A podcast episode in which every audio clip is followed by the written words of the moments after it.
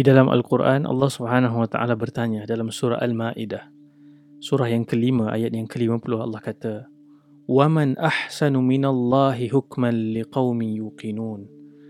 Siapa yang lebih baik daripada Allah Subhanahu wa taala? Hukumnya judgementnya penetapannya liqaumi yuqinun. Bagi orang-orang yang kuat keimanan dan pegangannya. Dan hari ini kita nak lihat nama Allah Al-Hakam yang mana Sebahagian ulama menyebut ia membawa erti yang memutuskan, yang menetapkan hukum ataupun dalam bahasa Inggeris simply the judge. The the highest judge al-hakam.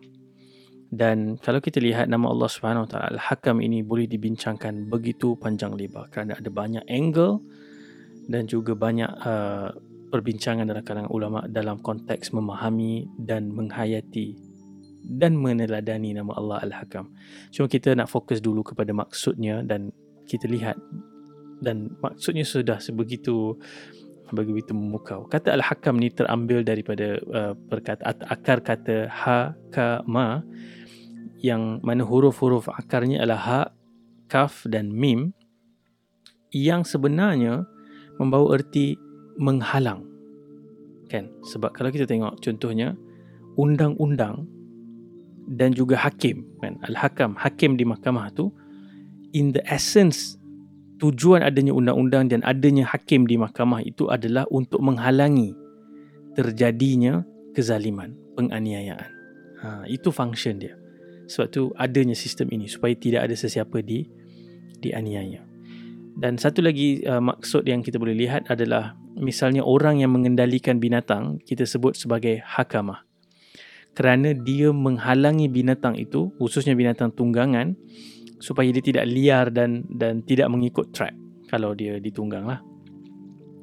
Dan kita biasa sebut ada apa-apa berlaku kita kata insya-Allah adalah tu hikmahnya kan? Ha.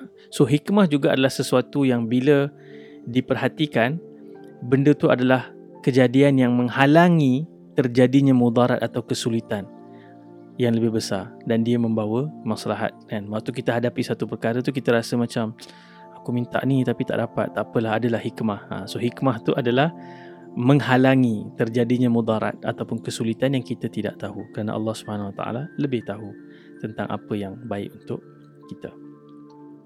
So para ulama bila membincangkan makna al-hakam ini sebagai sifat Allah mereka berpendapat bahawa dialah Allah yang meleraikan dan memutuskan kebenaran dari kebatilan.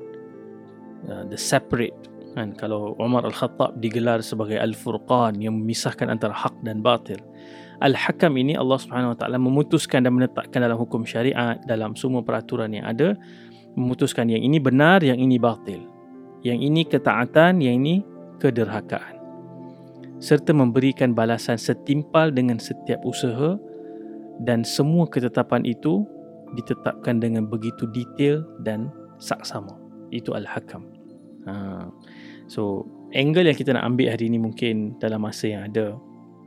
Kawan-kawan pun dah mood nak pergi raya kan. Jadi, mungkin tak nak dengar dah panjang-panjang. Kan? Jadi, kita nak tengok apakah yang kita boleh kaitkan dari sudut angle qada dan qadar Allah Subhanahu Wa Taala. Bila Allah sebut qada, para ulama dalam membincangkan ini untuk memudahkan kefahaman mereka menyebut qada ini adalah hukum uh, universal yang ditetapkan oleh Allah Subhanahu taala sebagai sunnatullah, hukum alam, hukum masyarakat.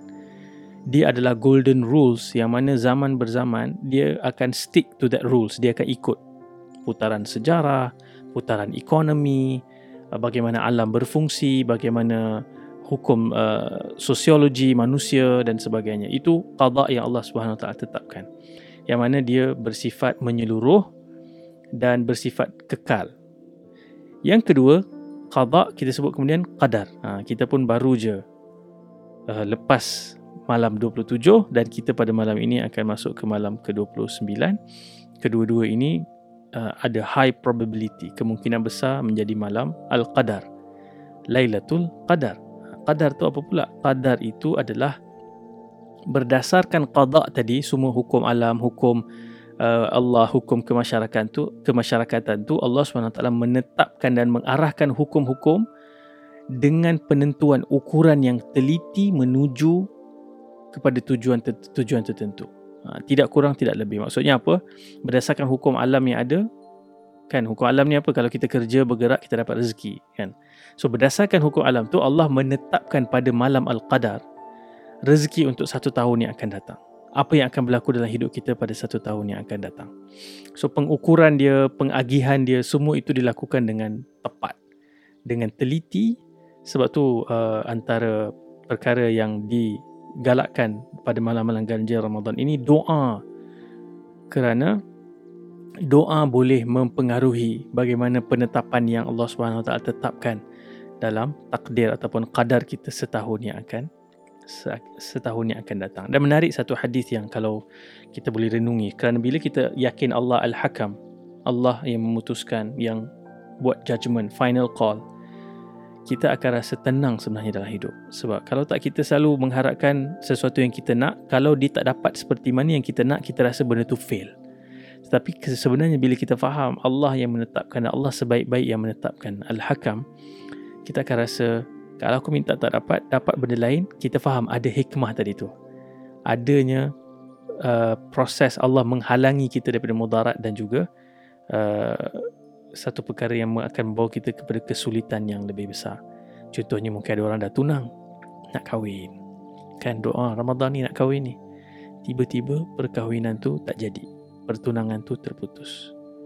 So dia kena faham bahawa pertunangan tu putus sedih tak? Sedih tetapi Allah berikan sedikit kesedihan untuk menyelamatkan daripada kemudaratan dan kesulitan yang jauh lebih besar. Dan sebabkan kita doa mungkin kita minta bahagia, kita minta ketenangan jiwa, tapi Allah tahu individu yang kita nak kahwin tu tak sesuai dengan kita. Allah Al-Hakam menetapkan ia akan terhalang dan kita akan jumpa dengan orang yang lebih sesuai dengan kita. Demikianlah serba sedikit contoh untuk kita faham. Dalam satu hadis Nabi SAW ni, hadis yang popular dalam hadis 40 Imam An-Nawawi pun ada.